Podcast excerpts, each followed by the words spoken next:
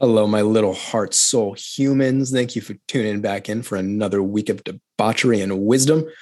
So, this week we're going to be talking about the concepts of what it means to be too much versus not enough and how we perceive these qualities within ourselves. This leads us to a little bit of shop talk about our own lives and this concept of what we attract in partners and trying to develop the qualities and emulate the qualities that we see in other people which leads us to the concept of what we admire in other people actually being these qualities that we are meant to develop within ourselves. So, a little bit of, again, self reflection, self knowledge, like we're always getting about in this podcast. Somehow, and Neil and I have no idea how this happened, we ended up talking about like the practice of establishing boundaries. So, enjoy that one as a little bit of a bonus, like that little happy birthday cupcake you get at a restaurant when people clap for you. And then finally, we circled it again all the way back around to being too much versus being not enough. And really, it being two sides of the same coin and ultimately being a matter of perspective and how to rise above that. If you guys like this podcast, as Neil says at the end of this, please like it. Please share it with people that you care about. And also, I wanted to just open up the floor real quick and let everybody know that from July 22nd through July 30th. This is how my life works. I will be off of work and would love to offer five readings for folks during that time. So if you would like a reading from me, please scroll down through the show notes and either find me on Instagram or find my email and reach out to me. And I'd love to work with you. Thank you guys.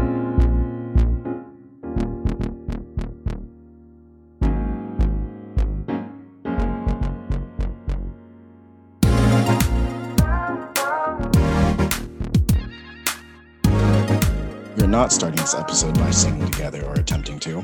No, but we did sing off off the recording, so that's good. And it's always always just doesn't work. We were singing 50 Cent, and uh, Neil tried to throw some fucking jazz hands at me. Wait, what did we sing? What was 50 Cent? Shake that ass.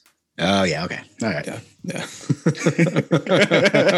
Singing oh yeah, you're right. We did and do you, that. And you threw jazz hands at me, and I was like, "What are you doing with jazz hands in the middle of this song?" and I won't say what was actually happening. Let's just say it Let's wasn't. Leave that to the imagination. you, everyone's listening knows us, so you can come up with whatever rational understanding of that that you think, and it's probably true. It's probably true. I, I just realized right now one of your gestures is like guru hand right here, where you like you do this. I mean, nobody who's listening can see it, but I'm demonstrating. Oh, I do. You. Yeah. It's like, yeah, it's very like, yeah, like just throw something up the air and then just slowly bring my hand down. It's like the yeah, that is one of my gestures. Yeah, it's definitely like a guru thing. I can't really figure exactly what it is. It's kind of like when somebody says something that's totally like worldly and ego based, and you're like, Jay, get the fuck out of here with that shit. out of here, and then slowly bring my head hand down as I start to just bring the energy down and center just you, fucking blessing them, align you. Did I ever tell you I didn't know this until about a year ago? Um, I was attuned to energy by a monk when I was like three years old. Had no idea.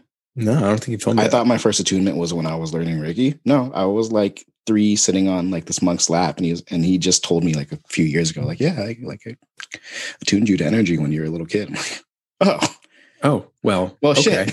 shit. did you get my oh. consent? Nope. But on a soul level, he did apparently. So he did. Yeah, I'm sure. You know you know, soul stuff. I'm here to fuck shit up, so you got to support that.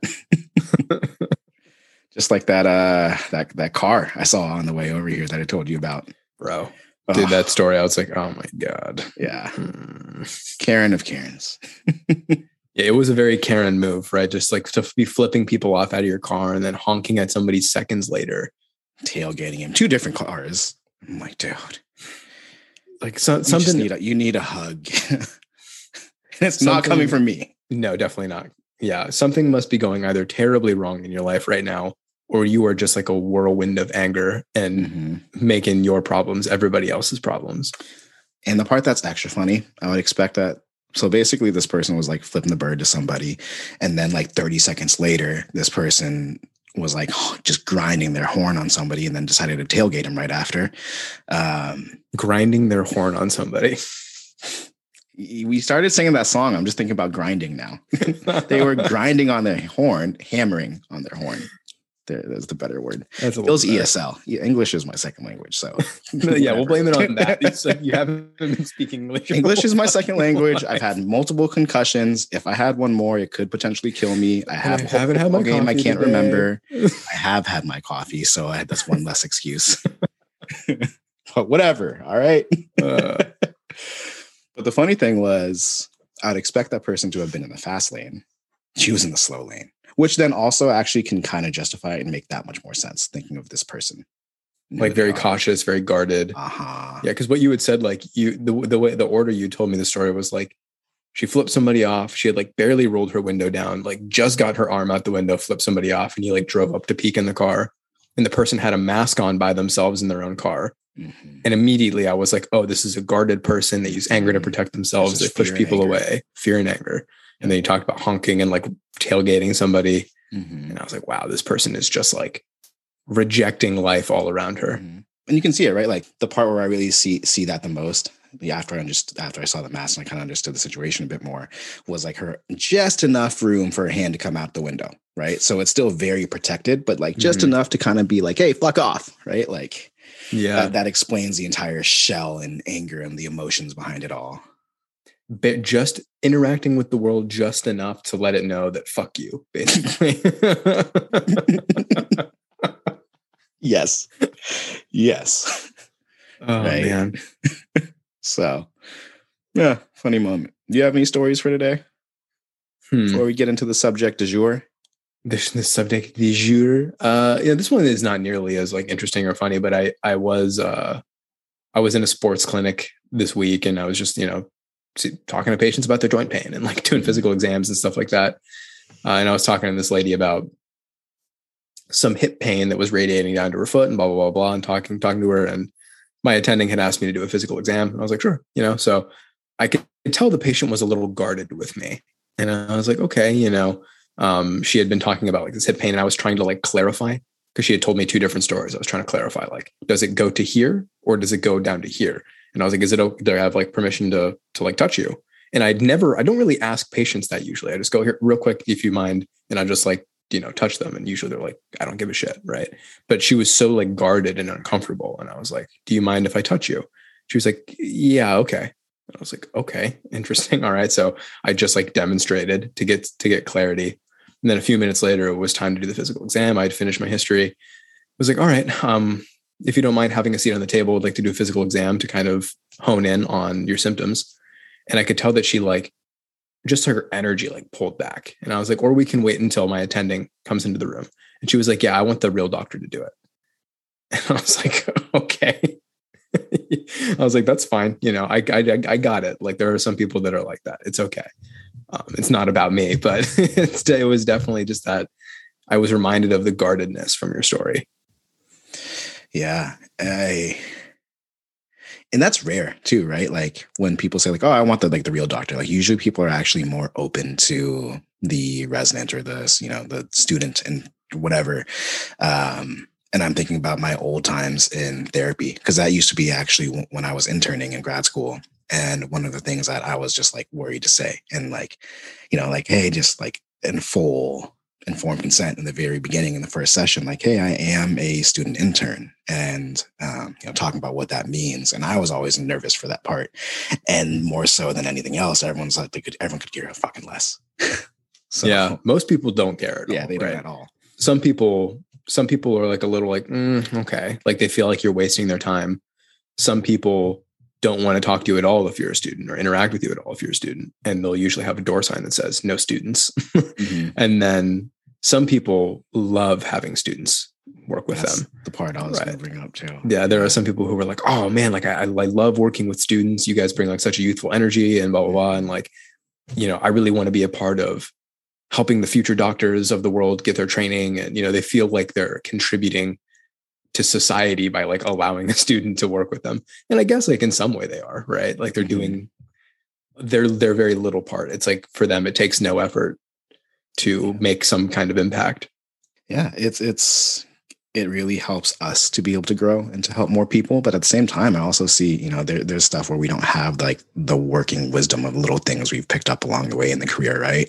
Mm-hmm. But at that point, one of the things that you do get working from a student, this is actually something that one of the clients pointed out to me was like, we aren't burnt out, we aren't jaded. We typically will care more and we're we're more invested than someone who's, you know, grinded through however many years and has had to see however X many patients that day. Whereas, like, you know, we're a bit more reserved so we can be fully there and fully invested. And we also have the absolute latest uh, education. So mm-hmm. there, there's some major perks there as well. Yeah. Yeah, there are. I mean, the thing that I usually think of is that, like, a student will be more thorough, generally mm-hmm. speaking. But on the other side of that coin is that students often don't know how to interpret the findings that they're getting. Mm-hmm. Right. So, like, you might do a bunch of extra physical exam things that like you don't actually need to do because there's no way it's the things that you're testing for mm-hmm. um, but you're just trying to remember like okay you know over the course of the year i've done like x number of physical exams and like each physical exam is different like for example if i'm doing a physical exam on a hip like i don't do that in most fields of medicine mm-hmm. but i've done like a thousand heart and lung exams you know already or whatever um, so it, it, takes some it takes some seconds to remember like okay this is what each specific test i'm doing on the hip is testing for mm-hmm. so i'm just going to run through all of them and then i'll interpret the findings later i'll just put all the yeah. data in a bag and then look at it you know and the nice thing too is you also get the consultation that we go through so you're working with us and then when we're looking at all those examinations and everything we're getting out of the assessments, you're also getting my supervisor's person, my, mm-hmm. you know, mm-hmm. the person who's just under my supervisor is also working with me, the rest of my team's input and like all this other stuff. So there's a lot of eyes on it too, which is also really beneficial. Exactly. So, and sometimes like students and uh, especially, you know, residents will catch things that attendings don't, right? Mm-hmm. And that's not to say that there's like, I mean, attendings are obviously like wizards. They just have so much shit going on that, yeah. um, over i mean if you do like for any for everybody out there imagine anything that you've done for two and a half plus decades or something like that you build what are called heuristics you build mm-hmm.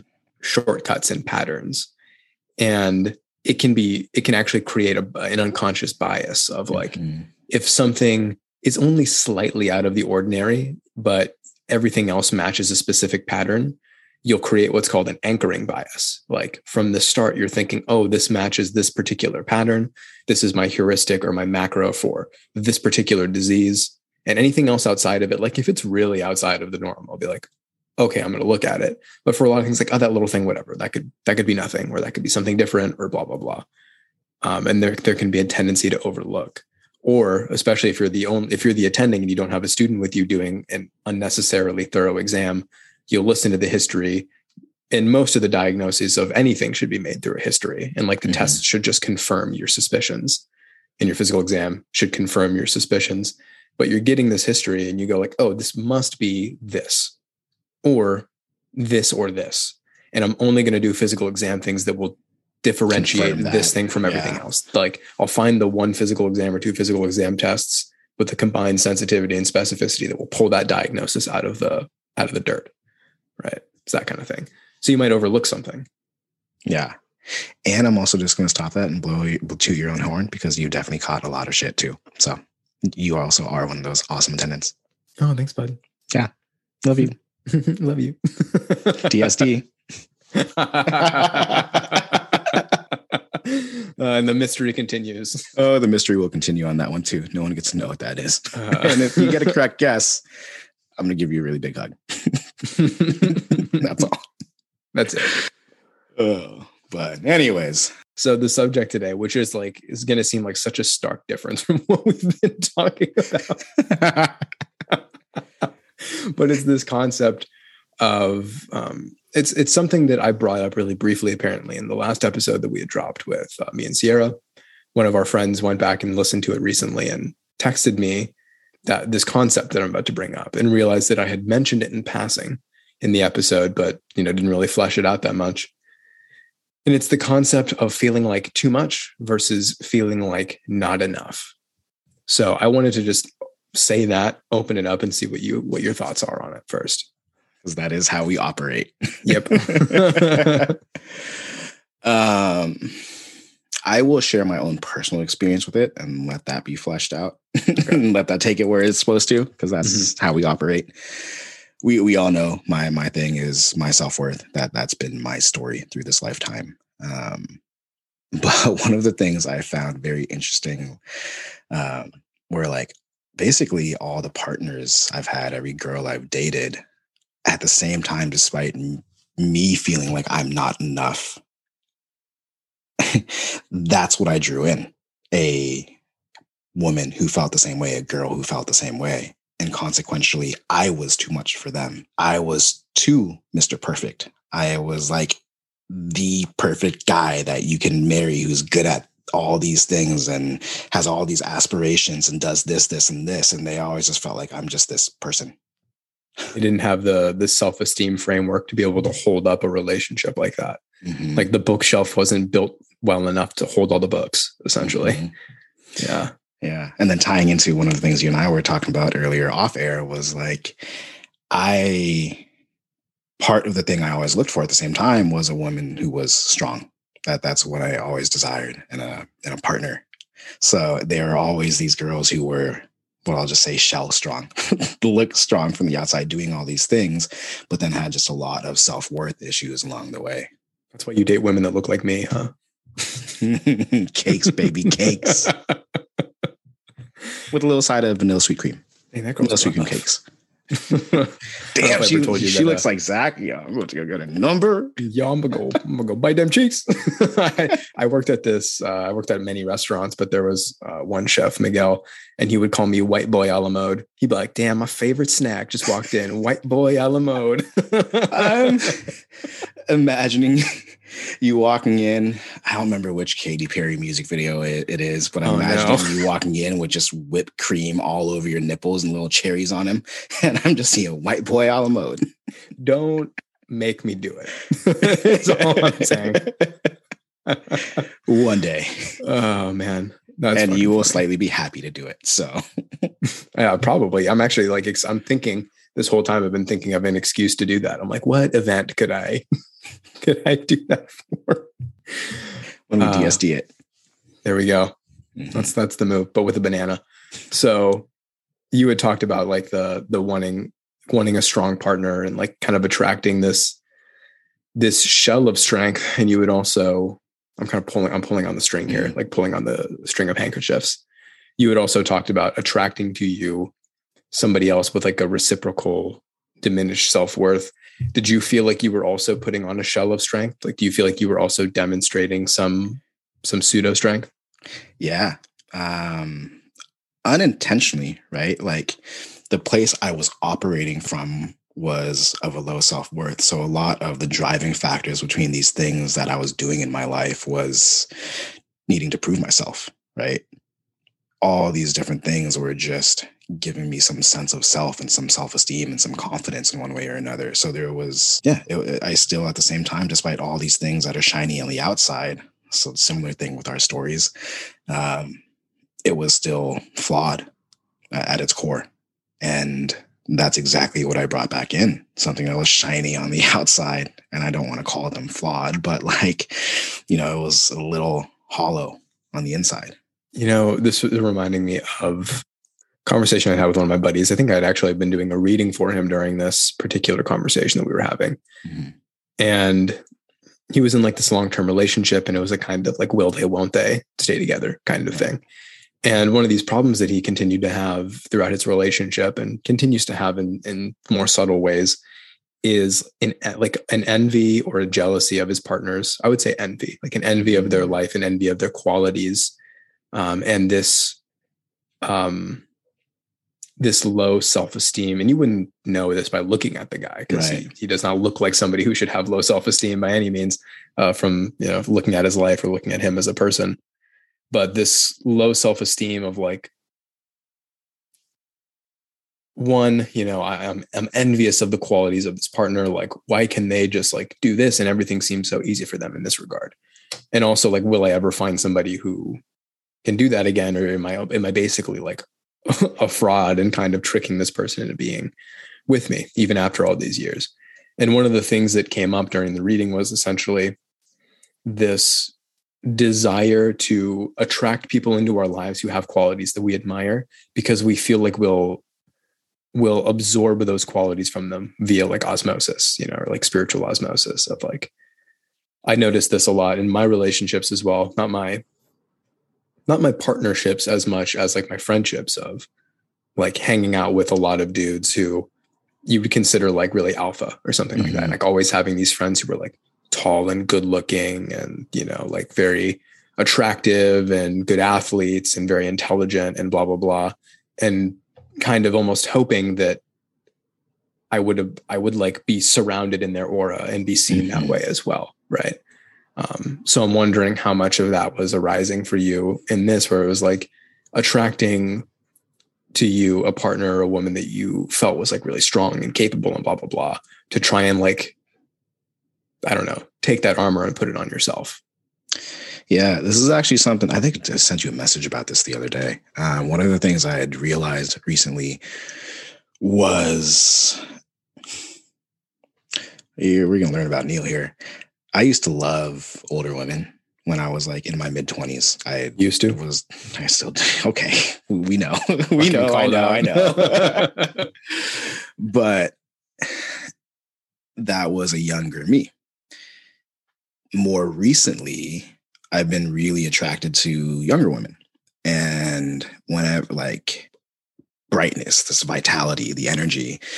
And one of the things I had realized was, oh shit,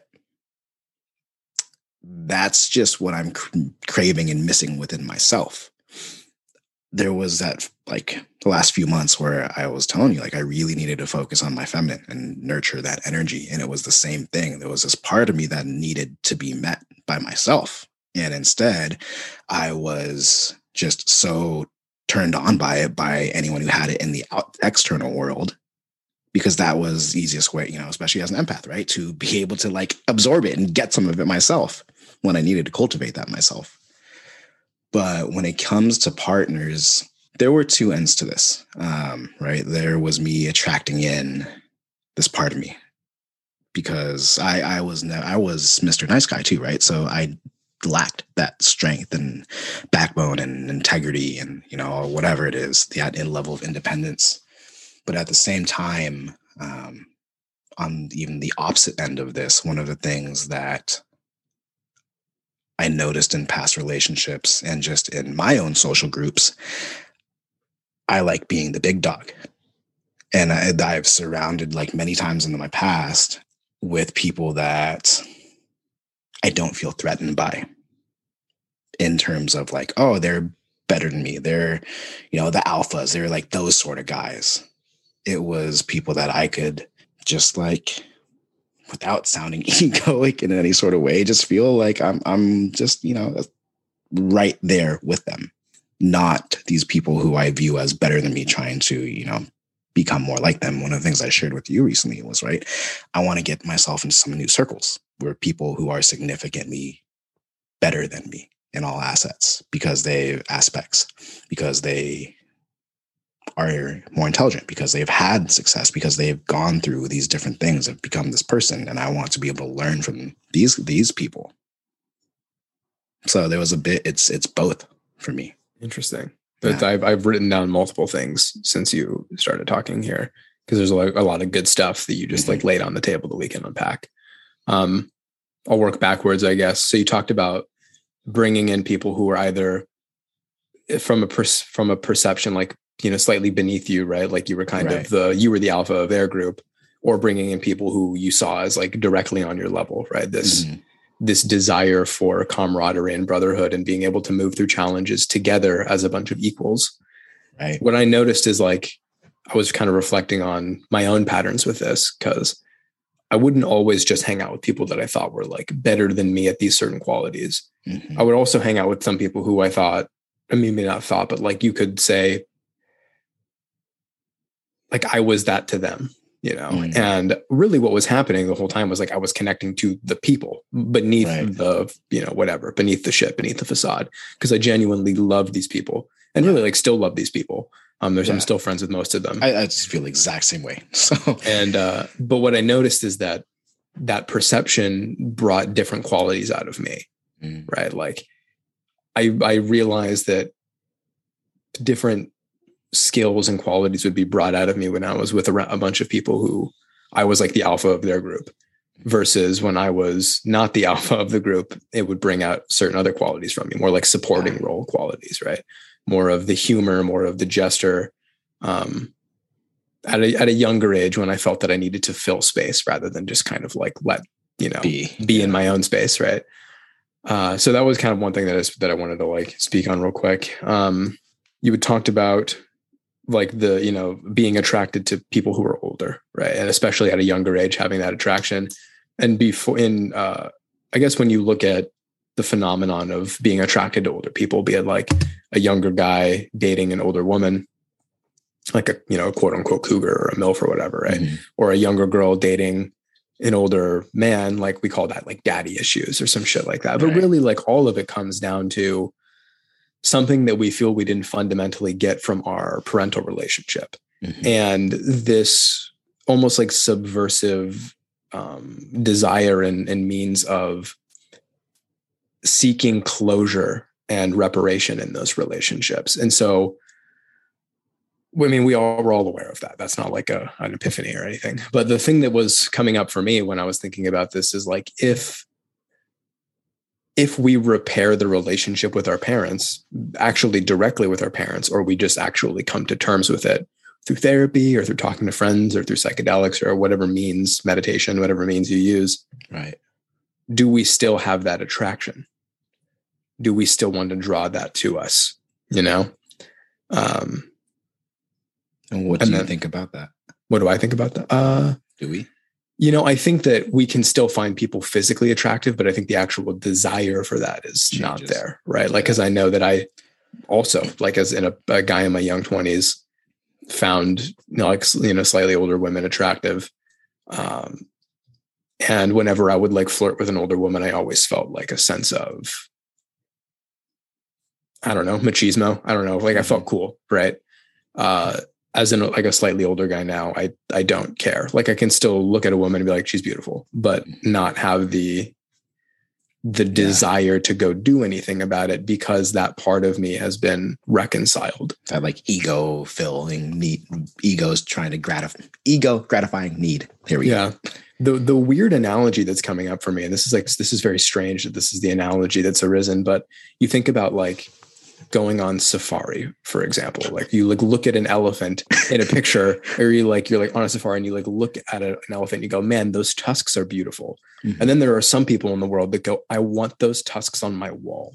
Because mm-hmm. like you mm-hmm. can't just appreciate it from a distance and feel whole from the appreciation from a distance. Like you can't just appreciate something's natural beauty for what it is. You want to have it for yourself. Have ownership over it. And it's mine because you know I yeah. have this, no one else does. And yeah because there's some emptiness and like having it on your wall is like continues to prove to you that you're able to have it. Same thing with like dating or sexual conquests for things like this is like it's not enough for me to just appreciate my desire and to appreciate the beauty of the other person. I have to have them mm-hmm. so that I can prove to myself that I can, or I can prove to myself that I'm worthy of this type of bond or whatever it might be, you know? So I think that you can still have the attraction, but you don't, it's not driving your behaviors. Yeah. And I think that's the healthy. That's the we strive for is to be able yeah. to get to that point. yeah, we strive for healthy, mature relationships. Um, yeah. And then the the final thing that I wrote down actually kind of ties in with this this concept you had talked about seeking. I mean, we had both been talking about this seeking from somebody this thing that like would like you you wanted something within yourself and so you would find it in the external right? This is a very natural pattern. Being like oh i want you might not even consciously think that i want this quality or i want this thing but you see it in the external in somebody else and you feel that like they're a lock to your key so to speak or vice versa or they're like the other piece of your puzzle. And when you're with them you know we talk about this a lot in like mainstream idea of romance and love is like oh this this person fulfills me they complete me they're my other half and blah blah blah right but it's just like codependence it's like oh i i can't there's there's some quality within me that my soul knows I am meant to grow into and develop within myself. Otherwise, I wouldn't admire it in other people, obviously, right? Neil's fucking snapping his fingers at me. He's going. So we're all going to go with this too. So yeah, yep. he's like, you wouldn't you wouldn't desire or admire a quality in somebody if you weren't meant to develop it within yourself. So when you have this other person around you and they fulfill that need or that feeling within you, what you're what you're basically creating is a need to have that person around all the fucking time to feel like this is completing you. Because as soon as they're out of the room, as soon as they're gone, as soon as they're at work or they're hanging out with their friends or they're whatever you feel incomplete and then you find yourself stumbling into codependent patterns. And that's why those breakups are so painful. Because you feel like you've lost a piece of yourself. You've like lost a piece of your soul. But when you learn how to cultivate those qualities within yourself you come into relationship as two independent individuals sharing the gifts of your love with one another. And when that person leaves or you leave that person, it's still painful, but you don't feel like your soul has been rended asunder because you know yourself as complete and you know the other person as complete. You can have a very healthy uncoupling from that. Yeah. And I think, again, right, that's the ideal that we strive for. Um, I'm going to talk on point two and three at the same time through through the lens of my own story too, because right, me you know, just as just to further what you were saying, um, my thing was neediness and you know, kind of sticky codependency coming from that void of worth, right? From this place of lack of self worth. One of the things I've come to understand about this lifetime for me and, you know, like soul plan, life goals, all these things is a level of maturity and independence and finding relationship through that lens. Whereas in the past, it's been codependent, it's been being a player, it's been all these things that were just placating this this inner need. And so, you know, to what you're saying on on this when I asked you, um, do you think if that thing ever goes away, you know, we don't need that task, right? That's the ideal. I think we go to a higher expression of what that was, right? so for me, it would have been like, yeah, I wanted these a strong, independent woman who can take care of herself. And that was at that point coming from my own wounding. But at the end of the day, as I go through my own journey and my own story and heal and grow through the things I'm supposed to, there is a point where there actually, you know, I, I, I won't do well with a woman who is not that. I am supposed to have someone who is relatively independent but at the higher expression of that, not from this place of wounding and lack and need. It's from just a genuine, like, that's what matches me and my energy and who I am and what will allow us to both grow together and also and be in the healthiest relationship and dynamic possible. But at the end of that to. as well, like that's not everyone's story, right? There there is there are people who need to have like gross vomiting like togetherness in their relationship that's that's their end game that what that's just not mine you have to become the independent woman yourself first neil before yes. you can attract the independent woman in your life independent woman all ladies independent yeah there we go that's when you uh when you talked about that that last part of elevating it to a higher level and then bringing that other person to your life because you couldn't have any less than that, so to speak, um, because it's what matches your energy. But it's, it's actually for some people, what I kind of was thinking of is like, yeah, some people are supposed to be in those more codependent kind of like we mm-hmm. complete each other type relationships because it's a mechanism to learn more about yourself, right? Right. Um, it's like the known knowns and the unknown unknowns kind of thing where it's like, oh, you attract this thing into your life that you're really drawn to that you at a certain point feel that you can't live without and it's because it's actually supposed to show you something that was on the menu that you didn't know was on the menu within yourself. Um, and you might not get it in this lifetime and that's why you complete your life with that relationship but you'll get it eventually. Mm-hmm. yeah. Yeah. Right? Each each person has their own story. So like the things that we're saying like it's about finding what that ideal for you is in this lifetime, right? Beyond the wounding And that mm could be very different than anything you and I are saying or what you and I are saying as ideals right now. I think we're talking about ideals from like, you know, the most mature soul and the healthiest thing. Um, but that's not always what practical. you need. And that's not practical, right? Yeah. Capital T versus lowercase t truth. It's it's what's the truth for you. Mm-hmm. But I think the core of what we're saying is like we got to work on our shit and get to the healthier expression of, of what that is, whatever yeah. that ends up meaning for you. Yeah, right. It's always about doing the best you can do with the tools that you have and the time that you have them. You know, mm-hmm. it's like always just, I, I, think of it, you say like big uppercase T versus lowercase t truth. I think of it like uh, being in like a math class and you're like looking at a graph that has a bunch of like squiggles on it. I mean, they're called basically it's like sine waves, but not quite. Um, and you have like relative minimums and relative maximums, and then like yeah. absolute maximums and mm-hmm. absolute minimums, right? So, like within this little section of the graph, this is the maximum point but like looking at the entire graph it's not right so it's that mm-hmm. relative thing of like yeah we're all aspiring towards this thing but you might not be there now and to like try and emulate that would just be false because you would be right. emulating it from the wrong place rather than letting that thing come out of you it's like what i think buddha talks about like right action mm-hmm. and right action arises out of right intention which is like learn how to change what's happening inside of you first and then allow the actions to arise spontaneously out of that place rather than emulating those actions and then blah blah blah. Um, i mean this is kind of like a philosophical conundrum, right? Because it's like, well, should you wait until you're a good person to do good things? No, but like to try and doing good things makes you a good person. yeah, but trying to be, but also trying to be Jesus when you're not is, mm-hmm. is going to make you an asshole. Yeah, so you're just going to be a douchebag, and everyone's going to be like, "What a pretentious ass." Mm-hmm. Um, this, that reminds me though. Um, I listened to a podcast yesterday, and it's run by a comedian, mm-hmm. and he was interviewing Jason Segel, the guy who was like in Forgetting Sarah Marshall and they, they like got into this spiritual conversation.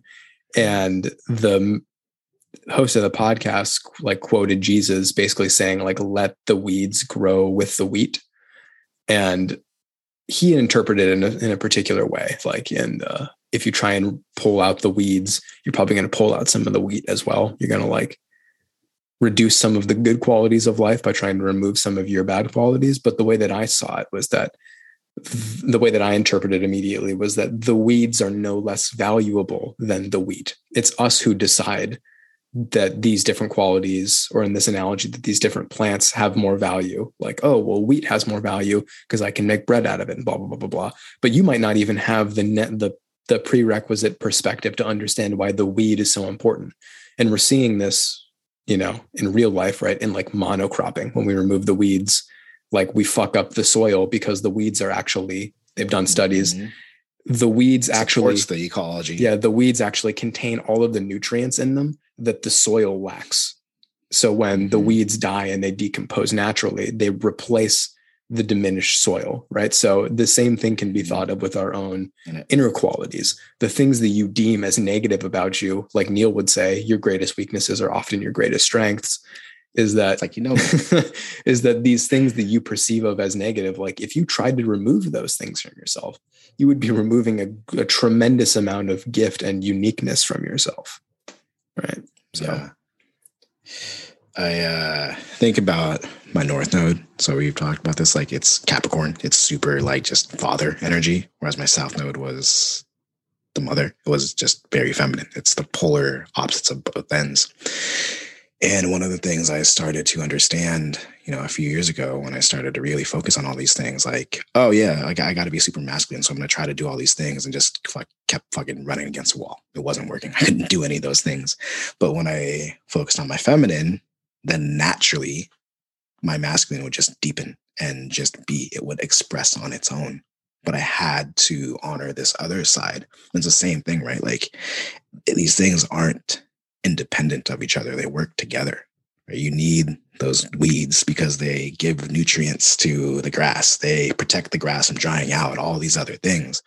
Same things with these all these other qualities in us. So as much as we're talking about the things we strive for and need to do, like to what you're saying, right action. What's the right intention and action for me right now?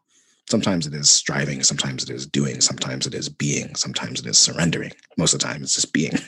but and things will kind of evolve on their own. But um, yeah, we all have our own phases and allowing ourselves to understand that is an honor that despite what our minds may say is really damn important yep it always goes back to the your mind will probably fuck it up if you try and control it too much so just mm-hmm. let it be you know we've become those people who are like there is no answer. Yeah i know. you are the answer. There's 50 answers. There is no answer. No just give me a fucking answer. No there is none. Guru. Guru. Guru uh yeah you know actually the the more like the, the farther along this like journey that i think we've both gone the less comfortable i feel giving people definitive answers about anything. Fully. Unless i'm in the moment and i like have a knowing about it and i'm like yeah this is it but usually i feel more comfortable asking people nowadays i feel more comfortable asking people questions mm-hmm. to help them uncover it on their own yeah fully. I, I would rather ask anyone a question, and just give them a little spark to uncover and understand it more than anything else. And right, like how much does it actually mean to be told something? How meaningful is that really for that person versus allowing them to understand it? Even on like a practical, like in therapy, that's 90% of what we're taught. Don't never tell anyone what to do, but you guide them into understanding and having the awareness themselves. That's the core of motivational interviewing, which is what basically every sort of people facing profession is taught to learn. Mm-hmm. Yeah. Um, yeah. Some people that, you know, the thing with like, to be able to tell somebody a piece of information, they have to be in an incredibly receptive state of trust. Uh, and that can be cultivated. Like you can learn how to become a more trustworthy person, which opens people up to your insight. Or you can be in relationship with a person for a long time and they can learn to trust what you have to say and to trust that you wouldn't say anything that you didn't feel was in with their best interest and all that kind of stuff. Um, and that sometimes they can receive it right away. Sometimes it might take days or weeks or months um, or in the case of some of my friends, like I'll tell them something and then years later they'll they'll do it and they'll be like, "Oh my god, I had this great thought," and then they'll say something almost verbatim of something that I said to them like two years before. I'm like, "You motherfucker!" Oh, that happens sure. so much. sure. Okay. and then where uh, credits due, motherfucker. but the uh, exactly, exactly. Don't you know? Don't plagiarize me. But the thing I was having a conversation with a with a friend the other day about this of like the ask the idea of asking questions that set a person on a path of reflection in the right direction, right? It would be like grabbing somebody by the shoulders, turning them in a direction subtly, and then giving them a, a subtle push. Mm-hmm. And if they just walk in that direction, eventually they'll end in the right spot um, and negotiate the terrain of their own psychology. And what this allows the person to do is like along the way of self reflection, their psychology will naturally take the steps that are most natural for it, right? It will be like mm-hmm. peeling an onion layer by layer. It's like, oh, well, I could tell you what the the raw truth of this situation is, but that might be like four layers psychologically deeper than you're ready to go right now. Maybe you need to walk this path yourself, and I'll let your own subconscious unfold those layers and the prerequisite steps that are required because you might not even be able to implement this piece of information until you've developed these three or four requisite skills. And the process of self inquiry will give you the time to integrate all of those understandings leading up to this anyway. So, yeah, yeah. I am gonna double down on that and bring attention. You're gonna to DSD any, on it. DSD all over you. um, but to the intuitives, to the more spiritual side, um, readers, whatever. That's that's a really important thing. Um, especially the more you get tapped in and your own awareness grows. Uh, sometimes we just get information that is not meant to be shared or meant to be used in a different way, not just told to that person. I, there's, you know, you will just start understanding people more and more and more. And there's that dance of, I want to share it because it's kind of ego gratifying, right? Versus like, is this actually productive for this person to hear? And giving ourselves a pause to entertain that before sharing these bits of intuition um, are very important along the path as we grow more and more. So just wanted to share that. That's a really big story. That's a really big, important thing that a lot of people miss. Absolutely, man. I was just having this conversation this week. Yeah, Yeah. about that. Of like, uh, one of our friends was saying like, sometimes I'll receive information in a reading that I'm not even supposed to give to them until like seven readings later. And like, I don't Mm. want somebody to have to get seven more readings from me, but sometimes that's what a person needs to like come to that that conclusion. I feel like usually in the context of a reading, you're most of the time given what is meant to be, what is ready to be heard. Not all the time, but most of the time. But in your day to day life, when you're receiving Yeah. intuitions about people, I think is the distinction that you're Yeah. making of the like, conversations and little moments of like, oh yeah, I get this, and like, hey, you're you're fucked up in this way. Like, Yeah, what? whoa, whoa, whoa, whoa, what? Yeah, dropping a bomb on somebody over coffee or something like that. yeah. um one of the things that i do like doing with this you know with this insight is validating people's emotions Mm. saying like man you know i could i could tell like I, I hear you that sounds that sounds really painful. I could see how you might be like thinking or feeling this this or that and that might make you feel this way or blah blah blah. And then we'll go like that is exactly what i've been feeling or that is exactly what i've been thinking. And it makes a person feel seen and heard and, and felt in a place of need. Uh, and then something that I'll also do is like either tell a story about somebody else who went through a similar problem, uh, or I'll make it about me, where it'll be like, like, oh yeah, like I was just talking to a friend about this the other day, and basically what we were talking about was like this, this, this, and that, and what they were saying to me was that they were struggling with blah blah blah, and what they ended up needing was this. Isn't that crazy? That's Or or ninety percent of what I do nowadays. I'm like, oh, you know, I, I kind of want to do something similar. That's why, I like, on this podcast, all I ever do is just share my own stories at this point. Yeah, I'd be like, yeah, man, you know, I was, I, I, I can totally, I can totally empathize with that because I had this thing go on, and here's what, here's where I fucked up. Here's what I kept thinking, and here's the wall that I kept running into. And what helped me out was this realization. And it's like, yeah, man, I, I was exact. The only reason I can give you advice on this is because I fucked this up too, and I don't want to watch you continue to fuck it up the way that I did. So here you go. I'm gonna throw in a little actually like tool, practical, you know, from the utility therapist utility belt right now. Actually, um, we talked about sometimes where people just aren't in a place where they're like willing to hear that because you kind of have to be in level of surrender or just like Trust. have some trust with that person. Um, I will gen then just ask like, you know, I went through something similar. Um, do you want to hear about it? Before I just say like, oh yeah, I did this, this, this, this, and then Mhm, that just mhm. opens them up so much more. They're so much more receptive. So Yeah. FYI for anyone out there, Look at you. Emotional consent. Is a fucking big thing. Big fan.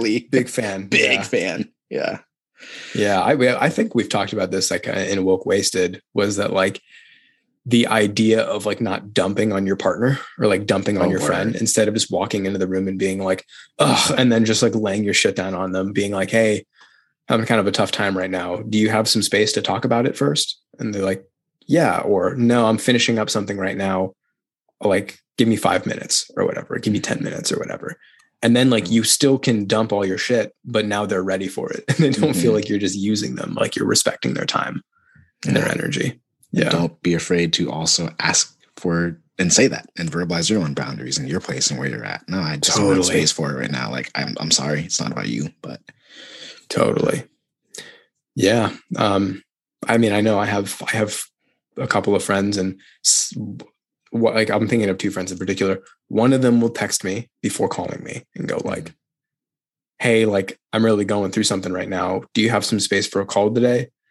And then the other person will just call me. It might not even be anything Right. bad, right? Like they might just call me to talk and like, you know, just like, hey, how's your day going? And it's like, dude, I don't have time to just like have a conversation at one yeah. in the afternoon about how my day is going, you know? And like the the level of agitation I get when somebody just cold calls me versus when somebody texts me first and goes like, hey, I was thinking about giving you a call about something. Do you have some time? Right. like it, it it's a lot more respectful. yeah. How funny is that? Just I'm just thinking about like the evolution of just like human interaction and like phones to cell phones to everything. Like before, like you could just, you know, you'd have to be pretty intentional about your landline and talking to people and doing that whole thing and answering or not answering. Whereas like it's just so simple and mindless now, or you can kind of call someone and just like take up their day. hmm people are we're so much more accessible now. Like if I had a Mhm. landline and no cell phone, it'd be one thing. It'd be like, call me. Yeah. And Yeah. like hopefully I'll catch you. But if you like if you know I have my phone on me all the goddamn time, then like respect respect that. Like And respect my people time. will get bitter if you don't answer or you don't whatever because Actually- they're so used to it being so accessible. that so I know that last week you and I were talking about this. Like I was I was renegotiating some boundaries in one of my relationships. Mhm. Um, but I, I actually didn't tell you that there was another relationship that very same week that I had to do something similar with, where like um, a friend who knows that I'm like into exercise science and into like musculoskeletal physiology and blah blah blah, asked me about like their dad. It was like, hey, he's been having I forgot even what the problem. I can't remember what the the actual problem was. It was like he's having I think it was like it's called trochanteric bursitis or something like that. Mhm. Um, what should he do? And I was like, okay. So like I was like at work, but I was kind of in between things. So I like I read a paper. Like I pulled up a Mhm. fucking review article that was peer reviewed and I read it, but I didn't have time to text this person about it. So I like went back to work. I continued to do my work.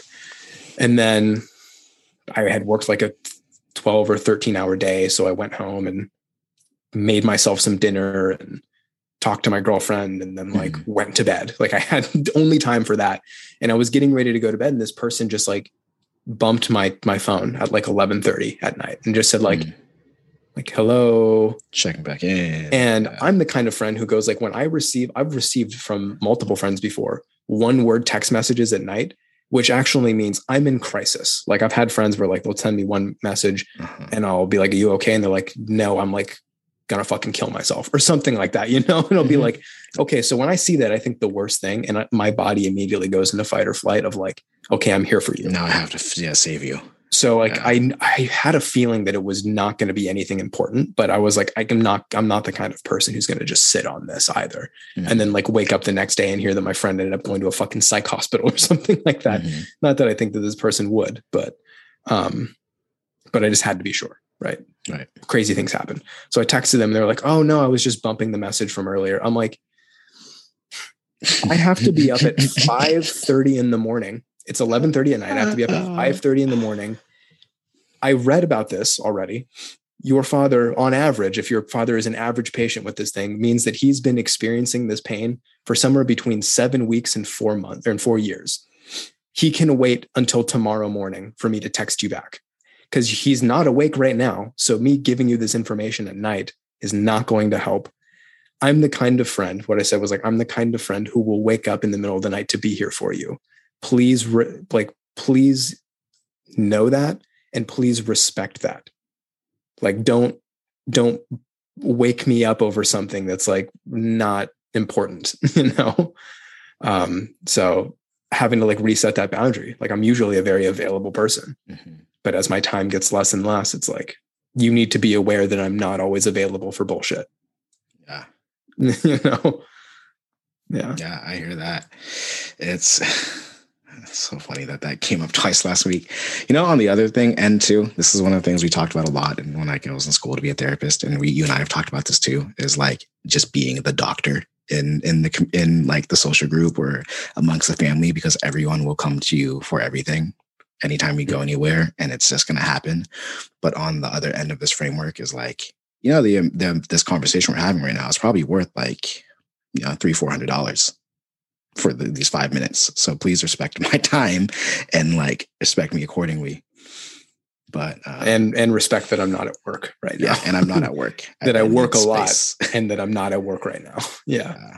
But, I do, and that's that to be said. I don't mind helping people if they're respectful about it, right? yeah You know, if I had a if I had a, a family member texting me at fucking midnight asking me a question, it's like you couldn't ask me about your knee pain in the morning. like, is your is your are you doing something so that's like a active at real thing midnight? too it's like, are you doing something so active in the middle of the night that you really need me that bad? Especially something that you've been experiencing for several months. Like, it's bothering you that bad. You should have just gone to a doctor at this point. You know, yeah. um, it's that kind of thing. What I will say though, because you know me, I've had to learn boundaries and to protect my not protect, but really honor my energetic needs so often. Um, I realize that me doing that also isn't understood by everyone. So they're just like, yo, like, why haven't I heard from you? So I have mm-hmm. to consciously remind myself of this all the time of like, okay, you have to also just like state it to them. Like, yeah, I can't respond right now. I'll get back to you maybe tomorrow or like in a few hours or in a few days and not just cold leave it blank because then people just think I'm an asshole, which has happened. So yeah, that can definitely happen. I mean, and to be fair, I had thought about I, I do that a lot of the time where I'd be like, hey, I've seen this. I want you to know that I'm going to get back to it. I just don't yeah. have time right now. I'll do sometimes you generally just don't have time and you just can't respond. Because I had Especially thought of you. doing that. So I had thought like of I thought of texting this person, hey, I read a paper on this. I'm going to text you when I get the chance. Yeah. And I didn't have time to do that. Mm-hmm. so yeah, you know, yeah. You operate in a whole another world. so, yeah. so yeah. But anyways, um taking it back to the subject du your is there anything else that you would like to speak to or that was on your mind about? Yeah, actually, the the one thing that I had wanted to bring up, like with this topic, um, we ended up going off on like mm-hmm. a totally different area, but like the idea of, and I'll keep it brief, but the idea of being too much versus being not enough, mm-hmm. they're two sides of the exact same coin, mm-hmm. and it's a matter of perspective, right? So mm-hmm. you could depending on the type of self-esteem you have you could either go like um i'm not spontaneous enough right? Like i i don't i'm not spontaneous enough for my partner or for my friend or for my friend group or to be cool or whatever right? On the other hand you could also you could be like i'm too boring. And it's the same thing. Exactly what i was thinking about myself. I'm like oh this is me. Oh it's the boring thing. And then you said it so. Yeah. It's, so it's like one thing is like I'm too, I'm not enough or I'm too much. And I think part of this, I was reflecting on it this morning, is the way that you perceive other people's responses to your quality, or like, you know, and obviously it's usually read into too much and it's usually fabricated. But if you feel like people are recoiling away from this quality within you, then you'll probably tend to think that you're too much of something. Oh, I'm too boring. And people are like trying to you know, end our hangouts early so that they can go do something more fun versus like, oh, I'm not enough of something, which means that I perceive people as longing for more from me. Right. Like, oh, I'm not spontaneous enough. Like this person is like, I can feel them aching for more spontaneity from me rather than trying to find it somewhere else. Right. One is uh, causing people to lean in or like to feel empty in some way. And the other is causing people to feel overwhelmed in some way, even if it's the same quality. Right. And so it's just like the way that we think about it. I'm just like thinking about myself and processing now. So I don't have anything verbal to share after that. But thank you for bringing that up because now I'm thinking about a lot of things. So exactly what we were talking about, right? Like, yeah, just share something, share your own experience, ask a question, and let people come into their own awareness. Here I am going through that yeah. process. Now, I mean, now I'm thinking about it more too. And I'm thinking like, well, which one of those narratives is act- actually serves you? Because, you know, feeling like you're too much or feeling like you're not enough, neither of those is like really the most aligned thing. But right. in a case like this, where you go like, oh, I'm too boring, that's not really serving you because you're just like naming a quality mm-hmm. and saying that like, but you're fundamentally too much of something versus being like, oh, I'm not spontaneous enough. Well, that's changeable. Being like, oh, okay, well, what areas of my life can I eh, can I bring some spontaneity to? You know, probably not my work, right? But sure, right. I could be a little bit, I could take a day trip on the weekend and be a little bit more spontaneous or whatever, right? You know? Yeah, I think what's actionable. looking at like two different pieces of this, right? You can look at like, okay, so what's the higher elevation of this? Like, what is this thing actually? Oh, I'm just really intelligent, or I'm very like highly structured, or whatever. You can have that understanding of it and begin to shift things that way but as well as like okay so how do i actually then begin to address this? Mm-hmm. like okay the, uh, right? Spontaneity then. How can i bring some of that into my life? How can i let loose of this boringness and you know begin to honor the other side? But also honoring this piece as like not a bad thing but there is room for more. There is room for growth. Yeah. The the way that this arose in my life um if you want to hear about it, is, is the um, to bring it back. uh, is uh, I was you know I was dating somebody in college who loved to go to music festivals and to like go on these like week long trips with with her friends. Um, and they would like be, you know, like Burning Man or fucking crazy things like that, going out and camping for a week and like partying and raving and all that crazy stuff. And I was studying my fucking ass off trying to get into medical school. And I kept thinking to myself, like, I'm too fucking boring. Like, this person is going to get so bored with me. They're going to be at this thing and they're going to they're going to have this moment where they're they they realize how free they feel in this moment and all it's going to take is one moment for them to just be completely out of our relationship and either you know leave or you know find somebody else or whatever it might be right? Uh, and as i've grown and like moved away from that insecurity what i've come to like the narrative has shifted entirely and it goes like i'm somebody who is really loyal and committed to my duty. Like i i i have a purpose in in this life and i feel really committed to it and that comes above a lot of the things in my life. Um and so any perceived lack of spontaneity or overwhelm of of being boring or whatever is actually just like a quality that is one of my strengths that is helping me build a life of meaning right? So um, there's usually a silver lining. And you know we were we were talking about baby zach at that point but like the nice thing is you know we honor that as a strength. The right person will do the same right? Like you really owning that stepping into it with that person for you whenever that person is in your life, that's going to be the thing that draws them toward you and keeps them rather than being what your own fear says, like, oh, this is going to push them mm-hmm. away. Yeah. And that starts with the way that you perceive it in yourself. Mm-hmm. Yeah. That was really cool. You're really cool. I think I am really cool. Not just boring. I'm really fucking cool.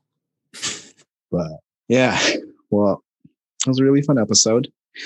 I thank any and everyone listening. If this was helpful for you, I also ask that you just share this with somebody. And if that's too much, you can also just leave us a review because that would be really greatly, greatly appreciated. And we love you so much. Mm. Kisses. making out with you.